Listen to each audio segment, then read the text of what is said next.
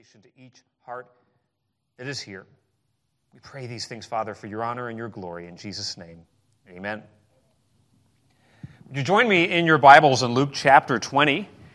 And I just want to say welcome to those of you who are visiting with us today. Thank you for joining us here today at Cloverleaf Baptist Church. And we hope that you have already been able to worship God with us in singing and in reading the Word and in praying. And every week we devote a large portion of our services to simply explaining and declaring God's Word. We believe that the Word of God is true and that it is our power and it is our authority. We've been doing a study through the Gospel of Luke, and today we'll be looking at the, the latter half of Luke chapter 20. So follow along as I read our text. It is a longer text today, but I want, want you just to hear it and to let it just sort of flow over your heart. And for you just to read this with us and pray for God to open your heart to what He has for us. Let's just go ahead and stand together out of respect for God's Word as we read this text. Just to remind us that we are God's people together standing under His Word. Uh, we're not just a collection of individuals, but we are, we're a family, and we're hearing from our, our Father as we read His Word. So, Luke chapter 20, beginning in verse 20, follow along as I read. And they, that's the religious leaders, watched him and sent forth spies, which should feign themselves just or, or righteous men, that they may take hold of his words, that so they might deliver him unto the power and authority of the governor. And they asked him, saying, Master, we know that thou sayest and teachest rightly Neither acceptest thou the person of any, but teachest the way of God truly. Is it lawful for us to give tribute unto Caesar or no? But he perceived their craftiness and said unto them, Why tempt ye me? Show me a penny. Whose image and superscription hath it? They answered and said, Caesar's. And he said unto them, Render therefore unto Caesar the things which be Caesar's, and unto God the things which be God's. And they could not take hold of his words before the people and they marveled at his answer and held their peace. Then came to him certain of the Sadducees, which deny that there is any resurrection. And they asked him, saying, Master, Moses wrote unto us, if any man's brother die having a wife, and he die without children, that his brother should take his wife and raise up seed unto his brother. There were therefore seven brethren. And the first took a wife and died without children, and the second took her to wife. And he died childless, and the third took her. And in like manner, the seven also, and they left no children and died. Last of all, the woman died also. Therefore, in the resurrection, whose wife of them is she? For seven had her to wife. And Jesus answering said unto them, The children of this world marry and are given in marriage, but they which shall be accounted worthy to obtain that world and the resurrection from the dead, neither marry nor are given in marriage, neither can they die any more, for they are equal unto the angels and are the children of God, being the children of the resurrection. Now, that the dead are raised, even Moses showed at the bush, when he calleth the Lord the God of Abraham and the God of Isaac and the God of Jacob. For he is not a God of the dead, but of the living, for all live unto him. Then certain of the scribes answering said, Master, thou hast well said. And after that they durst not ask him any question at all. And he said unto them, How say they that Christ is David's son? And David himself saith in the book of Psalms, The Lord said unto my Lord, Sit thou on my right hand, till I make thine enemies thy footstool. David therefore calleth him Lord. How is he then his son? Then in the audience of all the people he said unto his disciples, Beware of the scribes, which desire to walk in long robes, and love greetings in the markets, and the highest seats in the synagogues, and the chief rooms at the feasts, which devour widows' houses, and for a show make long prayers. The same shall receive greater damnation.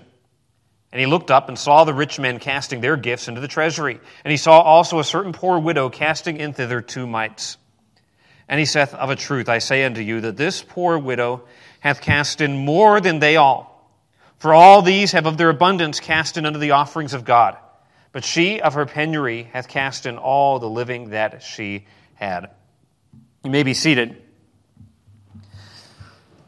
Every two years, Ligonier Ministries and Lifeway Research put out a study called The State of Theology, in which they survey American evangelicals regarding their beliefs.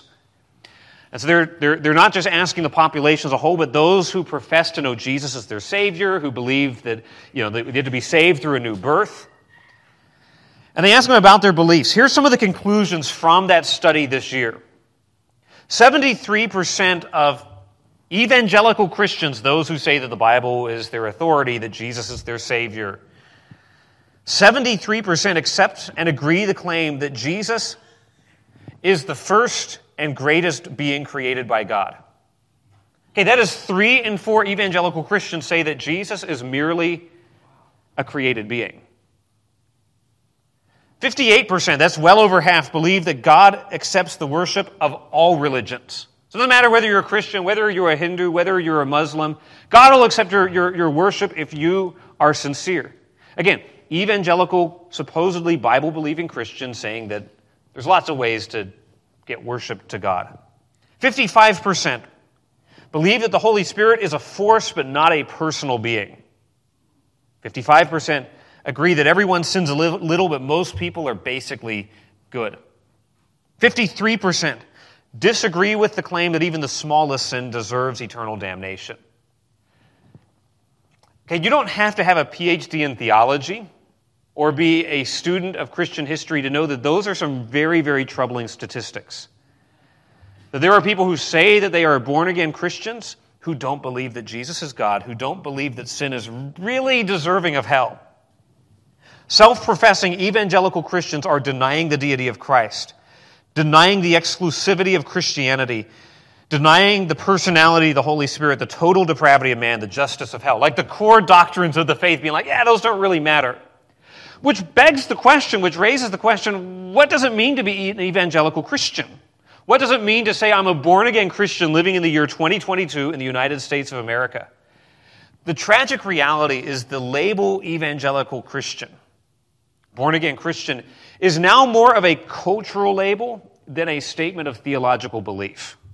It's more about saying who you voted for in the last election than who you believe is the Savior of the world. This suggests, the, these studies, these statistics suggest that being an evangelical Christian is more about a cultural identity than a vibrant relationship with Christ. Now, this phenomena of, of sort of a, hey, the trappings of Christianity and this label of Christianity, apart from really any biblical content, is known as cultural Christianity.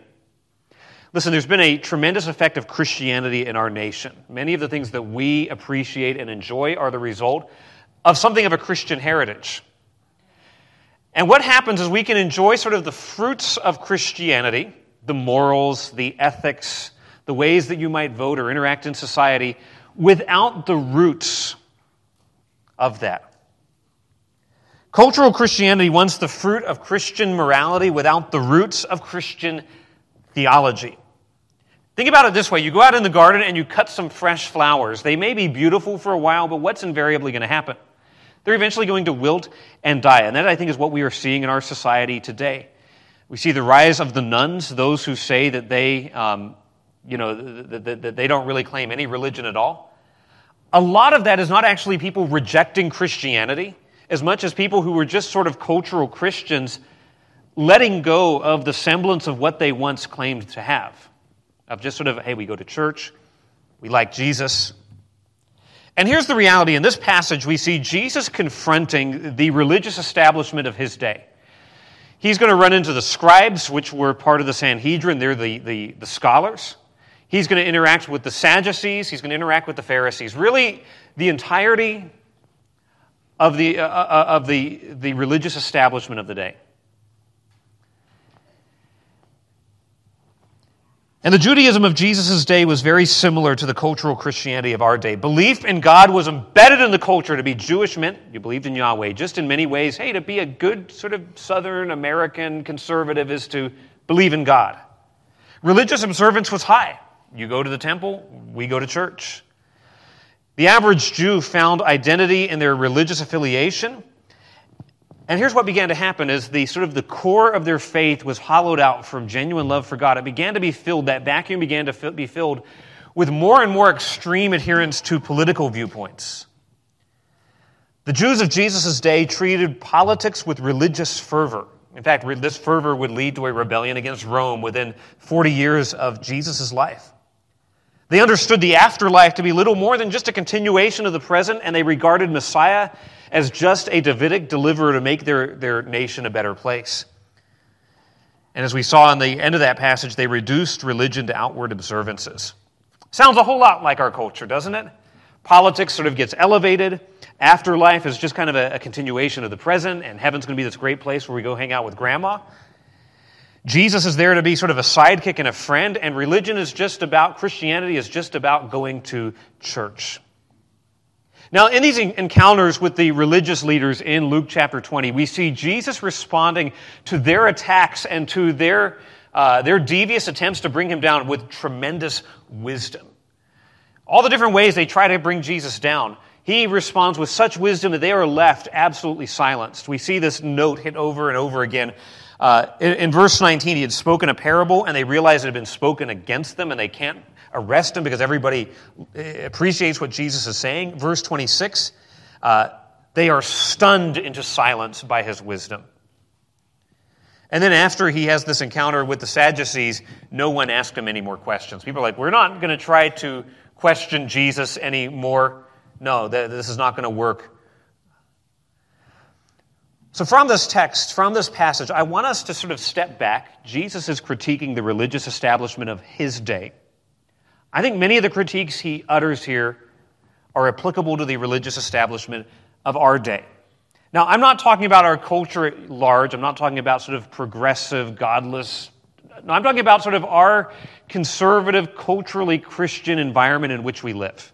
I'm talking about here in Mobile, Alabama, the year 2022. I would suggest to you is very culturally Christian. A lot of people have religious affiliation, claim to believe in God, go to church, and all those sort of things. So, what I want to start into this morning, we may not make, make it through all of it, is looking at some characteristics of cultural Christianity. As Jesus exposes the empty shell of their religion, he also presents the core of genuine religion. And he calls us to reject cultural Christianity and embrace the real thing. Now, this may be an important message for you today because you might be just a cultural Christian here today. You're here at church, you believe in God, you look forward to heaven, but there's not a real, vibrant relationship with Jesus Christ. I just want to call you to sort of undivided attention. I know there's been a lot of distractions this morning and comings and goings and, and, and all these things happening, but let's put our undivided attention on the Word of God and evaluate our hearts. So, what are the characteristics of cultural Christianity and how does Jesus cr- critique it? The first characteristic is this cultural Christianity prioritizes politics. Yeah, I know, I'm just going to step right onto that mine. Uh, the, the first question they bring to him in verse, verses 20 to 26, they come to him with a question about politics. Should we pay taxes to Caesar or should we not? Now, we understand the cultural background. The Romans had conquered Palestine. They were ruling it as a province. And one of the things that the Romans did in the provinces is they levied tribute on them. Right? They don't, they're not going to charge the Roman citizens to run the empire. They're going to take the money from the provinces, from the conquered population. So here are the people of Israel who prize their independence, who value their autonomy, who, have, who believe that God alone is their king. And here comes Caesar, this pagan, this pagan emperor, who once Get thee behind me, Satan. My goodness, I don't know what's going on today. Um, there, here's, this, here's this emperor who demands people's worship. In fact, the coins actually would say, would actually say Tiberius Caesar, son of the deified Augustus. The very coins that they had to use to pay their taxes, in effect, said Caesar is God. Right? In effect, these coins were proclaiming the deity of this human ruler over against the deity of Yahweh. So here's the system that is idolatrous, that is oppressive, that is tyrannical. Nobody likes paying the taxes, and what's more, there's this religious dimension. So they ask the question in verse 22. By the way, we get this runway to it to where we know they're not really asking because they want to know. They're buttering Jesus up and tell us what you really think. Is it lawful for us to give tribute to Caesar or not? Is it lawful? Is this in accordance with God's divine law? Are we violating the Ten Commandments that says no graven images by giving this coin? that has a graven image? Are we violating the command that says no other gods by sort of acknowledging the rulership of Caesar over the land? Now, the reason they're asking the question is verse 20. They're trying to catch Jesus in his words so they could deliver him over to the power and authority of the governor, to Pontius Pilate. If they can get Jesus to publicly go on record with the camera rolling and the microphone in his face of saying, Don't pay taxes to Caesar, well, hand him over to the Romans. Look, you have a rebel, you have a zealot on your hands. Get rid of Jesus. He, he's telling people not to pay taxes. In fact, this is one of the charges that they make against him. You can read about that in Luke 23. He's telling us not to pay taxes. He's telling us to overthrow the Romans. If, on the other hand, Jesus says, yes, you should pay taxes to the Romans, they're like, oh, so now you, you think that Rome is legitimate. You think that Caesar is great. Now you're, you're, you're supporting the, the tyranny. It's a lose lose for Jesus. If he says, yes, pay your taxes, then the Jewish nationalists who hate Rome will no longer listen to Jesus. If he says, don't pay your taxes, then they hand him over to the Romans and they get him murdered and get him executed. They are trying to skewer him on the horns of a dilemma. Now, notice how he answers this. He perceived their craftiness and said, Show me a penny. Now, the language, why tempt ye me, probably is just getting carried over from Mark's gospel and, and some, of the, some of the copies. He does say that in Mark's gospel. He says, Show me a penny. Now, don't think a penny, you know, like a copper penny like we have today. This would have been a denarius. That's the, the word that is there. One of the Roman, uh, Roman currencies of the day. And the denarius was the, the wage that you would get paid for a day's worth of work. All right, so you work all day, and then this is the coin you get. And the Romans required payment in their taxes in this particular coin. He says, So show me, show me this particular coin, show me this denarius. Then he asks, Whose image and superscription is on it? Whose picture is on the coin? Whose image is stamped on it? What name is on it? And they say, Okay, it's Caesar's name. It's, it's got this inscription about his deity and his importance on it. Now, what is Jesus doing here? In a sense, by saying, hey, you're using Caesar's money, um, you're enjoying the benefits of Roman, Rome's rule, you ought to pay your taxes. Right? The government that's issuing that currency, they're building the roads, they're providing safety and stability. There were benefits to the Roman rule, even though that it was even though it was unjust and tyrannical in many ways. The people in Judea were still benefiting from many of the benefits of it. Listen, government is ordained by God to restrain sin to punish evildoers, to preserve law and order, and even pagan governments have those aims. And Jesus, in effect, is saying, listen, you are enjoying some of those benefits by having this currency, by engaging in the commerce that Rome facilitates. But his answer is absolutely brilliant. He takes a question that they said, either or. Either you pay the taxes or you don't. And he's like, no, it's actually a both and. Is it lawful? Is it in accordance with God's law? To support Rome, to pay the tax. He says here in verse 25, Render therefore unto Caesar the things which be Caesar's. Okay, the coin's got whose picture on it? Caesar's. So who does the coin belong to? Caesar. So give to Caesar the thing that belongs to him, and then give to God the things which belong to him. Jesus is making two very important points. One of them is government is ordained by God. Romans 13 teaches that all authority is given by God. Government would not exist without God's establishing it. And by the way, not just good government, um, not just government that is nice and just and righteous and you know pure. No, even corrupt government. Tiberius Caesar was not a good guy. Nero was a horrible tyrant of a ruler who was ruling when Paul wrote that in Romans 13. And Jesus says, still render to Caesar the things that are Caesar's. Now, what do God's people owe to Caesar? What is our duty to government? Well, for one thing, it is to pay our taxes, right? Not like try and get around that and, and do fraud. We're supposed to pay our taxes. Another thing we're supposed to do is obey the laws. Uh, that's what Paul will say in Romans 13. You need to obey the laws of the land. Uh, that way you won't have to fear government. If we're all a bunch of lawbreakers, then the state will have an excuse to round up Christians, right? Or to persecute Christians. That, that's what Paul is saying is if you are rabble rousers and you're out in the streets and you're fomenting revolution and rebellion, you give the state an excuse to target you. And so he says, so don't give them that excuse. Be people who are law abiding citizens. What else do we owe the state? According to 1 Peter, we are to show honor. We are to honor the emperor. We are to show respect to the leaders. That's a God given responsibility that we have. Now, let me just say something here in, in Jesus' day, because the, the religion of the Jewish people had sort of been evacuated of its, of its heart of worship, what filled that void were political commitments. So for them to be a good Jew meant to hate Rome. Right? If you're going to be a good Jew, you hate Rome. That's, that, that sort of comes and takes the place of you're, you're no longer worshiping God, and so a political commitment takes the place of what once was a theological commitment. I fear the same thing is happening in our world today. And, and here's one of the ways we see it as Christians who know what God's word says are willing to heap all kinds of vile abuse on God ordained rulers. Uh, these things ought not so to be. To, to name call and to demean those who God has put into authority is to violate Scripture. We are called to respect and to pray for our rulers.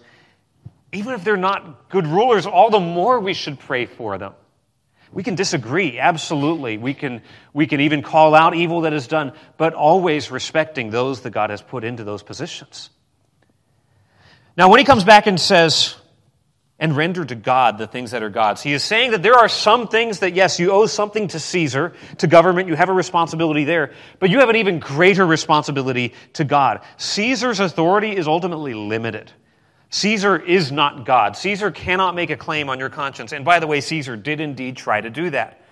So the second statement is saying, yes, government is ordained by God, render to Caesar the things that are Caesar's, and to God the things that are God's. God's authority is ultimately supreme. So there are going to be occasions when Caesar's demands are going to directly contradict with God's demands. Well, we get the example of what we do in Acts 5:29. You ought to, we ought to obey God rather than men. Ultimate allegiance does not belong to the state. Caesar cannot rule over the conscience. He cannot demand worship. He cannot demand ultimate allegiance. That belongs to God alone. Now, the word that Jesus used in verse 24, whose image is it? This is the word icon, the exact same word that was used in the Greek translation of the Old Testament. In Genesis 1:26, that man is made in the what? The image of God. Say, whose image is on the coin? Caesar's. Whose image is on your soul? God's. So if we render to Caesar the thing that's got his image on it, what ought we to render God? Our life, our soul, and our all is owed to God.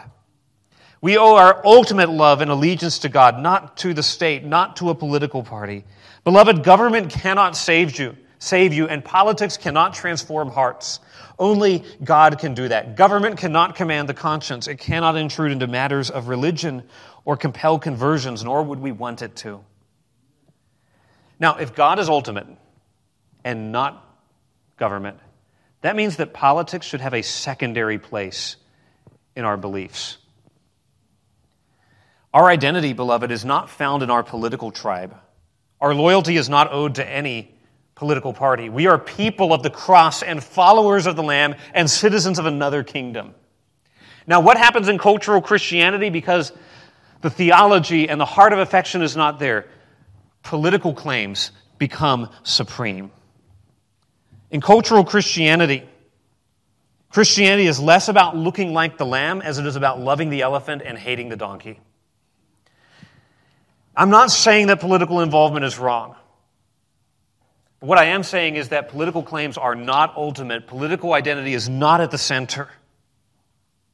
When it moves to the center of our Christian identity, something goes horribly wrong. Owning the libs becomes a virtue, and loving your neighbor becomes a vice. Constant outrage and anger take the place of love and joy and peace. If you go onto social media, you will see that these things are often, tr- often true.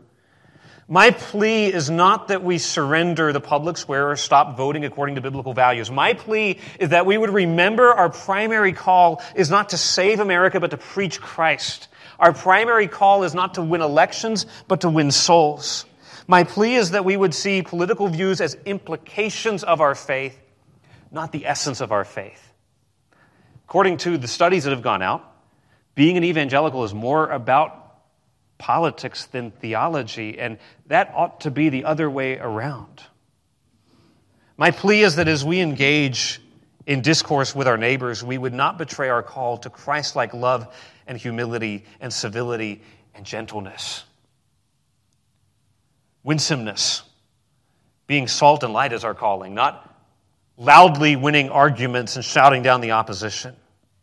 My plea is that we would set our hope on the kingdom of King Jesus and make that a far greater priority in our hearts and minds than anything else. It's interesting to me that there's not much of a record of Jesus spending his time critiquing the policies coming out of Rome.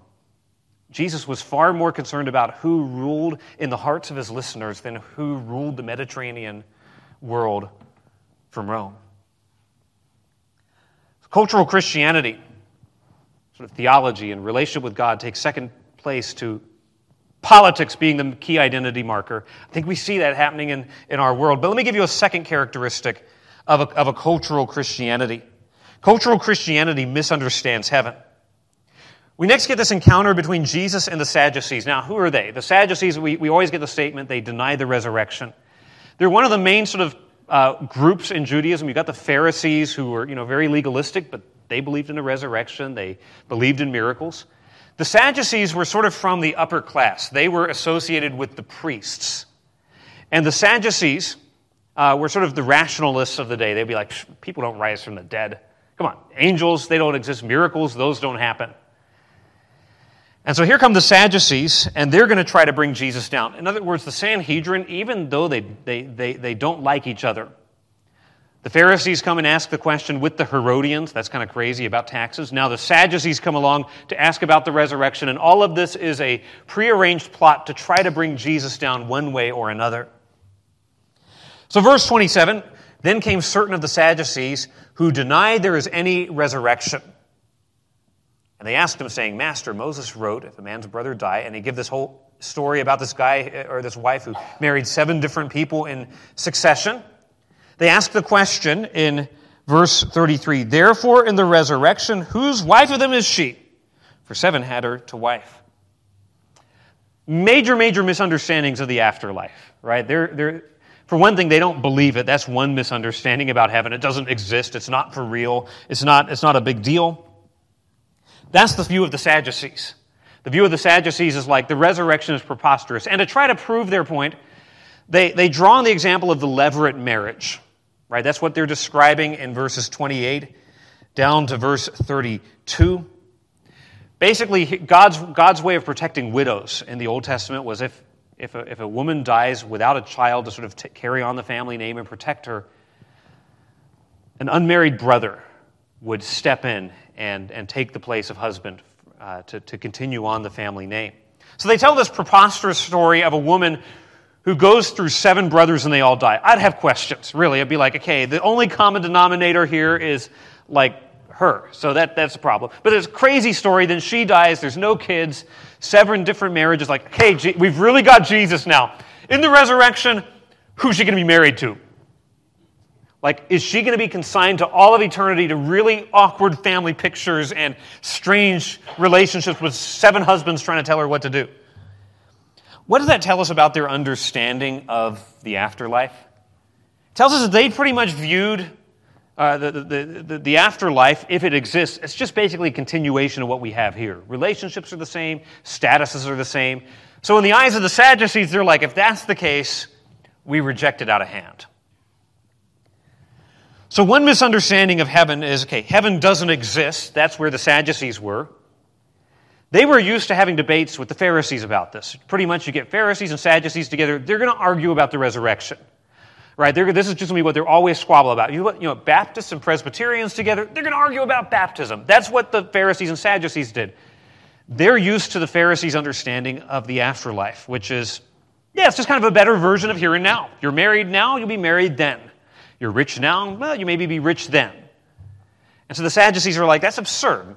You have someone with seven husbands. Like, how's that going to work? So look how Jesus responds. In verse 34, Jesus answering said unto them, The children of this world, of this age, in the here and now, marry and are given in marriage. Listen, marriage belongs to the present age. It's God ordained. It is a good thing. It is a blessed thing. But they which shall be accounted worthy to obtain that world, okay, the age to come, and the resurrection from the dead, neither marry nor are given in marriage. He says, listen, marriage belongs to the present age. It will not continue into, in the age to come.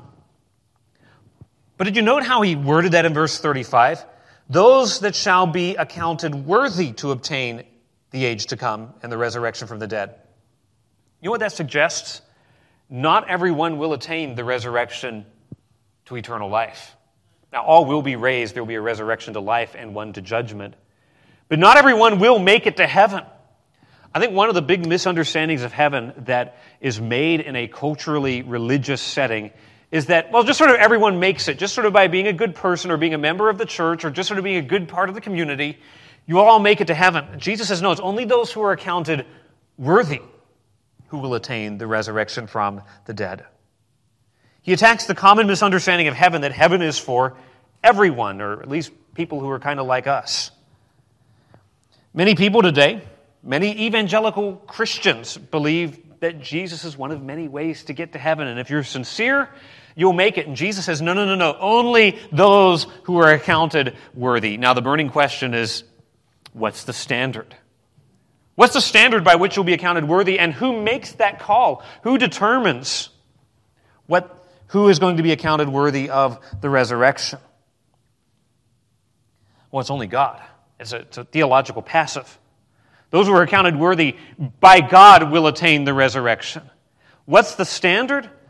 Beloved, the standard is not simply being born in a particular part of the country. It's not being raised, going to church, and believing in the existence of God. Even the demons believe, and they tremble. It's not just simple belief in God, it's not simply being baptized. It is taking up your cross and following Jesus. Only those who follow Jesus to the cross follow him to a resurrection. Only those who die to their sin and are regenerated and born again are accounted worthy of the life to come. But the biggest misunderstanding that the Pharisees and the Sadducees had was that it's just like earth. It's just like here. It's just like now. It'll just be kind of a good continuation of what we have here and now. Jesus says in verse 36 For, they, uh, for neither can they die anymore, for they are equal unto the angels and are the children of God, being the children of the resurrection. What Jesus is saying is, is totally different. You guys have the totally the wrong idea. He doesn't, you know, he could have jumped into an argument about the details of levirate marriage and her first husband or it was the last one or he goes, he goes right into the rug that is under their feet and yanks it out. The assumption that eternal life would be a mere continuation of earthly life with present statuses and relationships intact. He's saying resurrection life, eternal life, the, the life to come, is not simply an extension of present conditions. It's a new kind of existence. He says, we, You will not die. You will be immortal in that time. You'll be like the angels. Okay, angels are immortal and asexual. They don't reproduce. There's not going to be any need for marriage or any ability to enter into a marriage relationship. And then he says this, and they are the sons of God. Those who are resurrected are sons of God. 1 John chapter 3, John says this Behold, what manner of love the Father has bestowed upon us, that we should be called the sons of God. And that you are. And it does not yet appear what you will be. When you, will, when you see him, you will be like him, for you will see him as he is. We, we are God's children now. But the day is coming when our status as being sons of God in glory will be revealed. That, that phrase, sons of God, often in the New Testament, is looking forward and leaning forward to the coming glory that will be ours in Christ. Here's what Jesus means by that. He says, when the resurrection comes, when we enter into eternal life, we will attain that for which we were created. We will reflect God's image as His children for all eternity, and Christ will be all and in all. Questions about who will you be married to are just foolish in light of that. Just will be all consuming glory of Christ will be the, the joy of heaven. You see, marriage, while it is wonderful, is not our ultimate destiny. Marriage is good precisely because it points to the greater good the greatest good of all, our coming marriage to Christ at the, the marriage supper of the Lamb. Marriage is a model, Christ is the reality. Marriage is the blueprint, heaven is the building, marriage is the sign. It says Disney World 100 miles. Glory is the destination. It's not that marriage is bad, marriage is good, it was ordained by God. It's that when we get to heaven, we will have something so much better which is Christ. Now, maybe that's like this idea that you won't be married to your spouse in heaven is maybe a really sad thought to you. Or maybe it's a tremendous relief, like, I don't know. Um, let me just throw this out there. You will, we will still know one another in heaven. We will still love one another in heaven. And the one another that you will love and know in heaven will be one another's who don't have any more sin.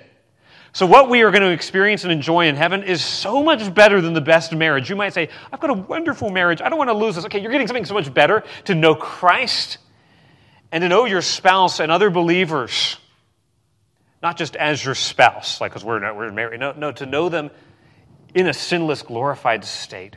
That's, that's so much better than just being like, I hope we still are married when we get to heaven. To ask the question, will we still be married in heaven? is kind of like asking like do beavers write violin concertos? Or do eagles go to college? It's like that's not what they do. It's not in the nature of the thing to do it. It's not in the nature of glorified saints to be concerned about things like that when christ is present. Jesus will be all christ will be all now in cultural christianity what's the common view of heaven Common view of heaven is like, hey, it's going to be really awesome, streets of gold. I'm going to see, you know, my aunt there and grandma will be there, and there's going to definitely be, you know, biscuits and gravy and uh, marriage supper of the Lamb. Jesus will be kind of hanging out with all of us. It's going to be awesome. I would suggest to you the common view of heaven today in our culturally Christian society is kind of similar to what the Pharisees had. It's better than now. But it's going to be it's going to be basically now like my dog will be there that I've missed, and it'll just be kind of like a better version of here and now. It'll be kind of a big cracker barrel in the sky. We'll be sitting on these rocking chairs on the sort of the front porch and bouncing around on on clouds playing harps. It'll be just a good time. There'll be fishing and hunting. It'll be awesome. Heaven will be infinitely good, but it's infinitely good not because of the streets of gold or the harps or the marriage supper of the lamb or seeing grandma. Heaven is infinitely good because Christ is there. Heaven is infinitely good because we will see God in all of his glory. And I would suggest to you if that is not what you are looking for, you may not be regenerate. The regenerate heart, the heart that has been born again, has a growing love for Jesus and not just what God can give to us. If you could have heaven with all of your family and all of your favorite foods and all of your favorite hobbies, and it was perfect and beautiful, but Jesus wasn't there. Would you still want it? Do you want heaven because you will forever enjoy God, or do you want heaven because it's nice? Cultural Christianity presents a hey, here's a heaven that's really nice. Do you want heaven? Pick heaven. Check this box. Say this prayer if you want heaven. Biblical Christianity says, do you want Jesus? And by the way, if you get Jesus, you get eternal life with him, which is eternal and wonderful and beautiful because Christ is there. For all of eternity, we will delight in His glory, gaining every day a greater vision of Christ, experiencing a soul expanding, mind blowing joy found in God. Heaven will not be boring not for one second of eternity, because we will never stop knowing an infinite God more and more. This is eternal life, that they may know thee and Jesus Christ, whom thou hast sent. Why is eternal life eternal? Why must it be eternal? Because it will take eternity to know an infinite God. You see the difference? Cultural Christianity, heaven's nice. Biblical Christianity, heaven is about Jesus. Which are you looking forward to? A third characteristic of cultural Christianity, what was true of Jesus' day, I think true in many ways of our day, is that it distorts Jesus. So it prioritizes politics because the theology has kind of been left in the dust. It misunderstands heaven, just kind of a continuation of the here and now. It distorts Jesus. So they're done asking their questions. They go through all of this. Verses 37 and 38, Jesus says, The dead are raised, as even Moses showed at the bush when he calleth the Lord the God of Abraham, the God of Isaac, the God of Jacob. In other words, God's promises are eternal, and that requires a resurrection. And verse 40, and after that they durst not ask him any question at all. Okay, we don't use the word durst. I durst not. Uh, okay, what does that mean? They did not dare or attempt. Nobody had the courage. No one had the backbone to go up against Jesus again. He'd made all the other people who came to bring him down look foolish wisdom of Christ, that he can, can shame even the wisest. So here's all these big kahunas from the Sanhedrin trying to bring Jesus down. They all have egg all over their face. They look, they look dumb. And Jesus doesn't stop there. Verse 41, he's going to now turn the tables. He's now going to go on the offensive. He's got them on the ropes, and he's going to continue landing punches. And he said unto them, How say they, now who's the they? The, the Sanhedrin, the scribes, the religious experts, the priests, how say they that Christ is David's son? When David himself saith in the book of Psalms, The Lord, Yahweh, said unto my Lord Adonai, Sit thou at my right hand till I make thine enemies thy footstool. David therefore calls him, that is Messiah, Lord. How is he then his son? Okay, what is Jesus doing here? He's showing how they have distorted and misunderstood, have an incomplete picture of who the Messiah is. Now, they got some things right. The Messiah would be David's son. They had read their Old Testament, the 2 Samuel 7 and Psalm 89, verses 20 to 37, and Isaiah 9, 2 to 7, predicted the Messiah would be springing up from the root of David. So, say the Messiah would be in the kingly tribe. He would be the king of Israel, the king of Judah. Luke himself agrees with that assessment in Luke 1, where, where, where, where, Gabriel is coming and telling Mary that she's going to have a son. So he's going to sit on the throne of his father David, and of his kingdom there will be no end. We had blind Bartimaeus say, Thou son of David, have mercy on me. Is it true that Jesus is the son of David? Yes. Jesus is not denying that. But what he is saying is that's not all that the Messiah is. Messiah is not merely David's son. He's not merely a king who's going to come and get rid of the Romans. He's not merely human. So he quotes Psalm 110. Psalm 110 is written by David. Jesus affirms this, which, by the way, it was kind of staggering to me the number of commentators who were like, yeah, David probably didn't write it. And you're like, uh, Jesus said that. Okay. Uh, David himself says in the book of Psalms, The Lord said unto my Lord, Sit thou at my right hand. So notice L O R D, all caps. That's the divine name, Yahweh. So it says, God himself says to Messiah, Sit on my right hand. Here's David prophesying about the Messiah who would come. And he says, The Messiah who's going to come, who's going to be my descendant, is number one, going to sit on Yahweh's right hand. He's going to be equal with God. And David also calls him my Lord. Listen, you don't call people my Lord who are less than you, but people who are greater than you. Now, here's the dilemma no Jewish father would call his son Lord. It was always the other way around. You always respected those who were older. It's always David who is sort of the measure of all the kings in the Old Testament. So, for David to say, the Messiah who's going to be my descendant, normally your descendants would look back on you and, and have respect for you. He says, I'm looking down at this descendant who is greater than me. Jesus asks the question in verse 44 David calls him Lord. How then is he his son? How can the son of David be the God of David? How can someone be human, but also in some way be divine? And Jesus doesn't answer the question, he leaves it, leaves it hanging. He leaves it hanging. The answer to the dilemma is to recognize that the Messiah, that Christ, as it is translated here, is just the, the, the Greek form of the word Messiah, the anointed one, the promised one. The answer to the dilemma is to recognize that Messiah is not merely David's son. He is David's son, but he is more. He's also David's Lord, being divine. He does not attain divine status by human appointment, but he possesses it by his eternal nature. And as David's son, he is Israel's king, and as God's son, he is eternal God. That is what is true of Jesus Christ, not simply that he's a great teacher. Not as the, the, the Ligonier study has shown that three quarters of evangelical Christians regard Jesus merely as a created being. By the way, let me just deal with that for a second. John 1 1. In the beginning was the Word, referring to Christ. Okay, in the beginning was the Word, and the Word was with God, and the Word was God. And it says, All things were made by Him. Okay, just very basic logic if everything is made by him, he can't be a created being, right? You can't be, everything was made by him. Like, no, no, no. He's got to be outside of this box called things that are created. Right, this is really basic Christianity. Jesus is God. He does not have a beginning. He is eternal, co equal with the Father in glory. And a Jesus who is not divine cannot save you. If the Jesus you are trusting in is simply the greatest created being of God, if the Jesus you are trusting in is simply a good moral teacher, he's not the Jesus of the Bible. He's not the Jesus of the Bible. You see, cultural Christianity, like the people of Jesus' day, miss, it misses the majesty of Jesus. Cultural Christianity,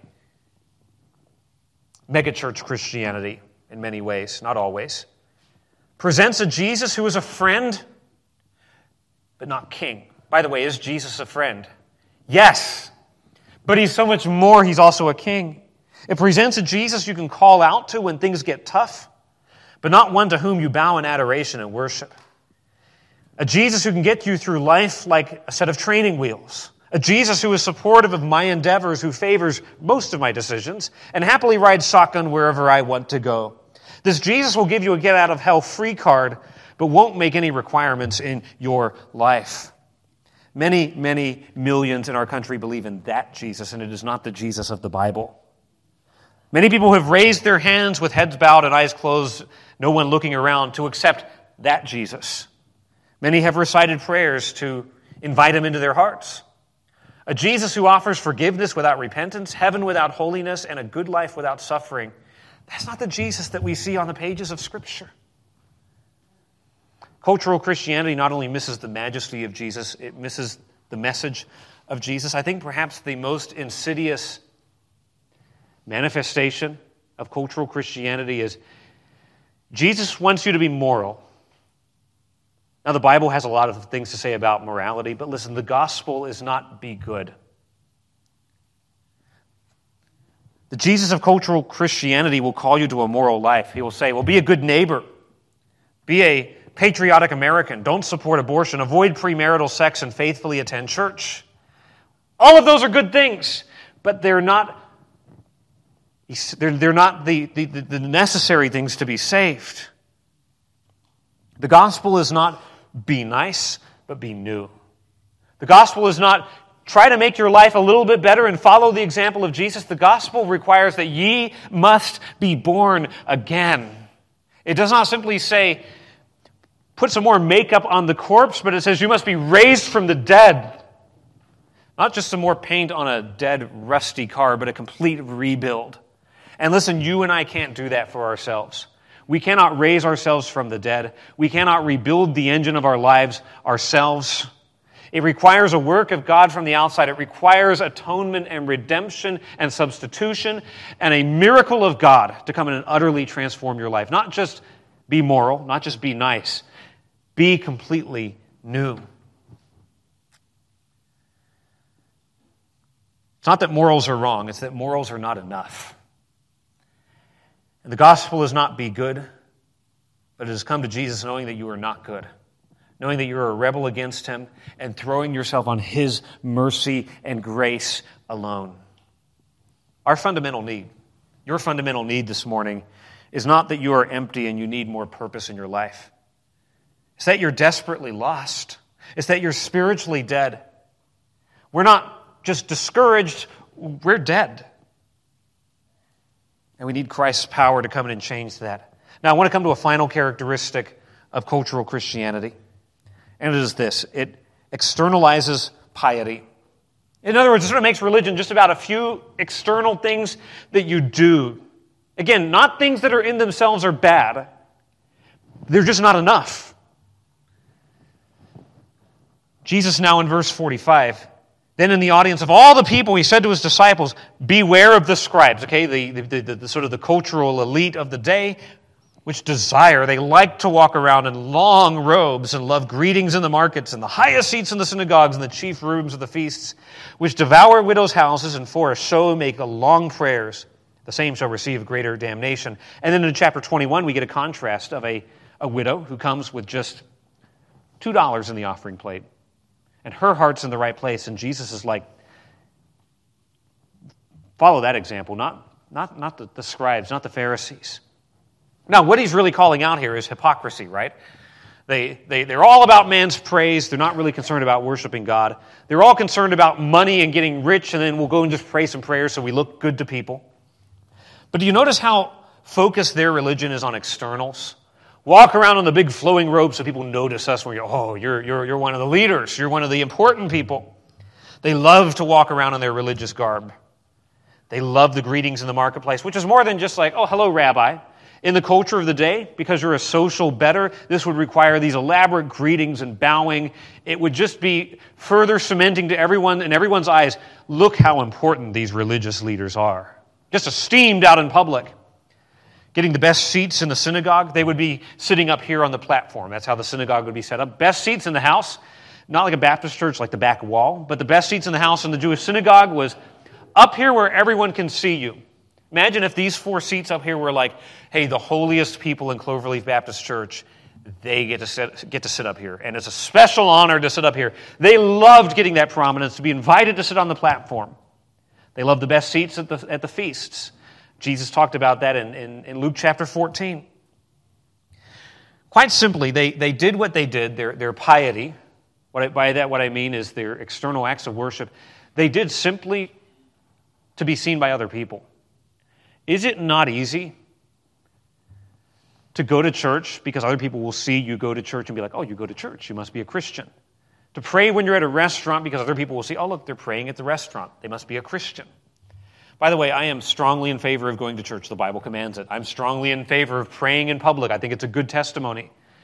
But when our Christianity, here's the question you have to ask yourself if I took away just going to church and praying before meals, what is distinctive in my life that my next door neighbor doesn't have? What is actually fundamentally different about how I live my life? Other than sort of going to church and praying before meals. Cultural Christianity will emphasize those, those externals that other people can see. Piety gets reduced to just these few acts of external devotion and nothing more. It's so easy to go through the motions because people are watching. But Christianity is about so much more than going to church on Sunday and praying when you eat. It's more than just raising your kids to be well behaved, to say yes, ma'am, and yes, sir, so you don't get embarrassed by them. It's about a relationship with Jesus Christ. Verse 47, we see that they're, they're greedy.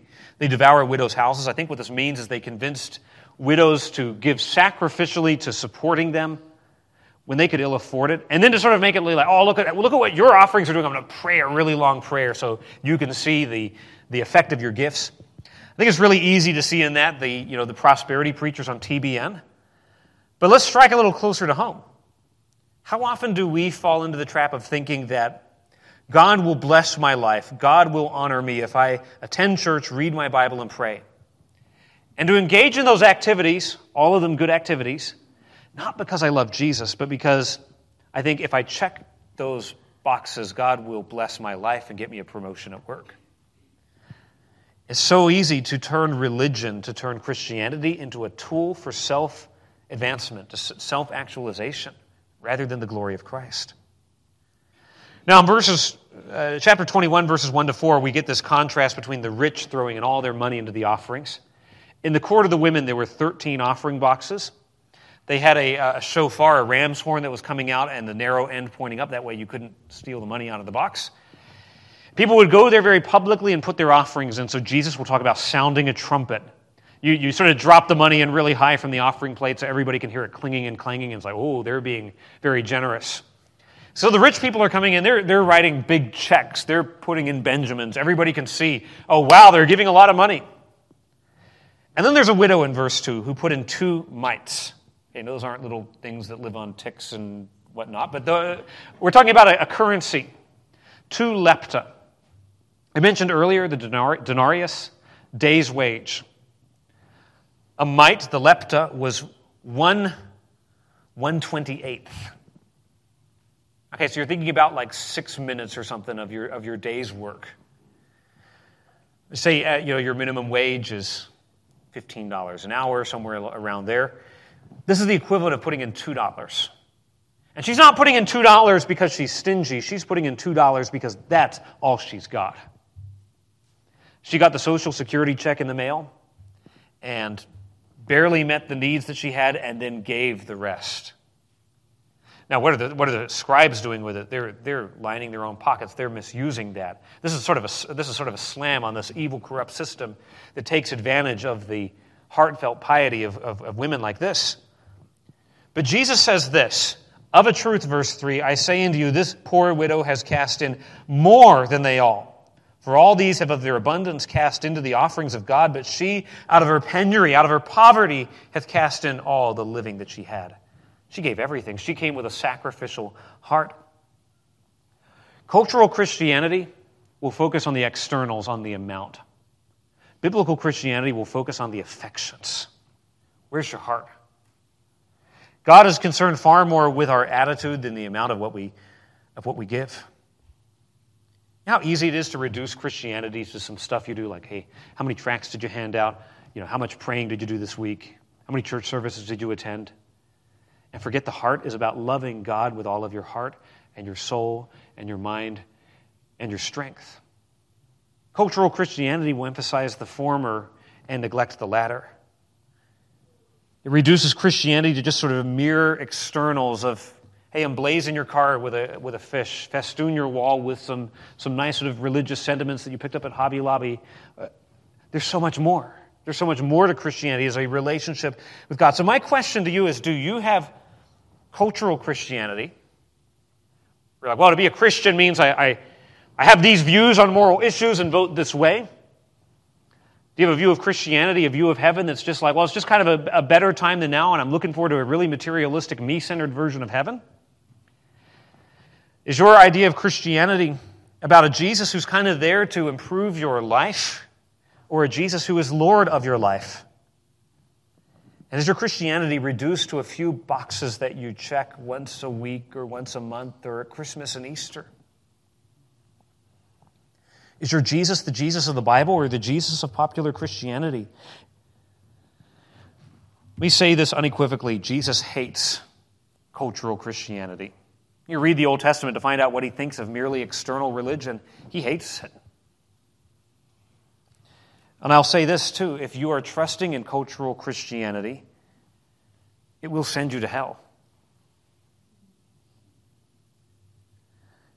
If you're trusting in, in cultural Christianity rather than in Jesus alone, I would beg of you turn to Christ today with all of your heart and with all of your soul. Turn to Him in faith, not coming to Him with, hey, here's the good things I've done. Here's the ways that I've checked the box. Hey, I'm a good Christian because I do X, Y, or Z. Coming to Him saying, I'm a sinner.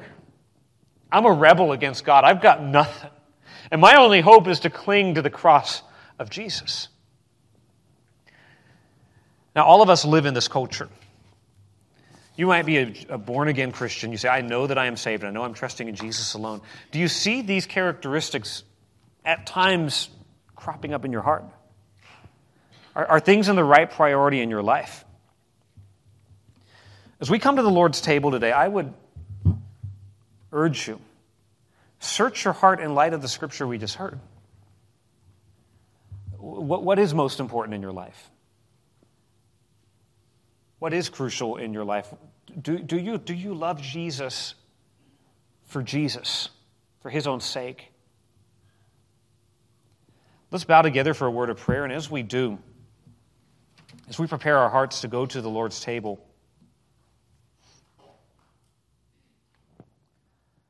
search your heart and confess sin to God.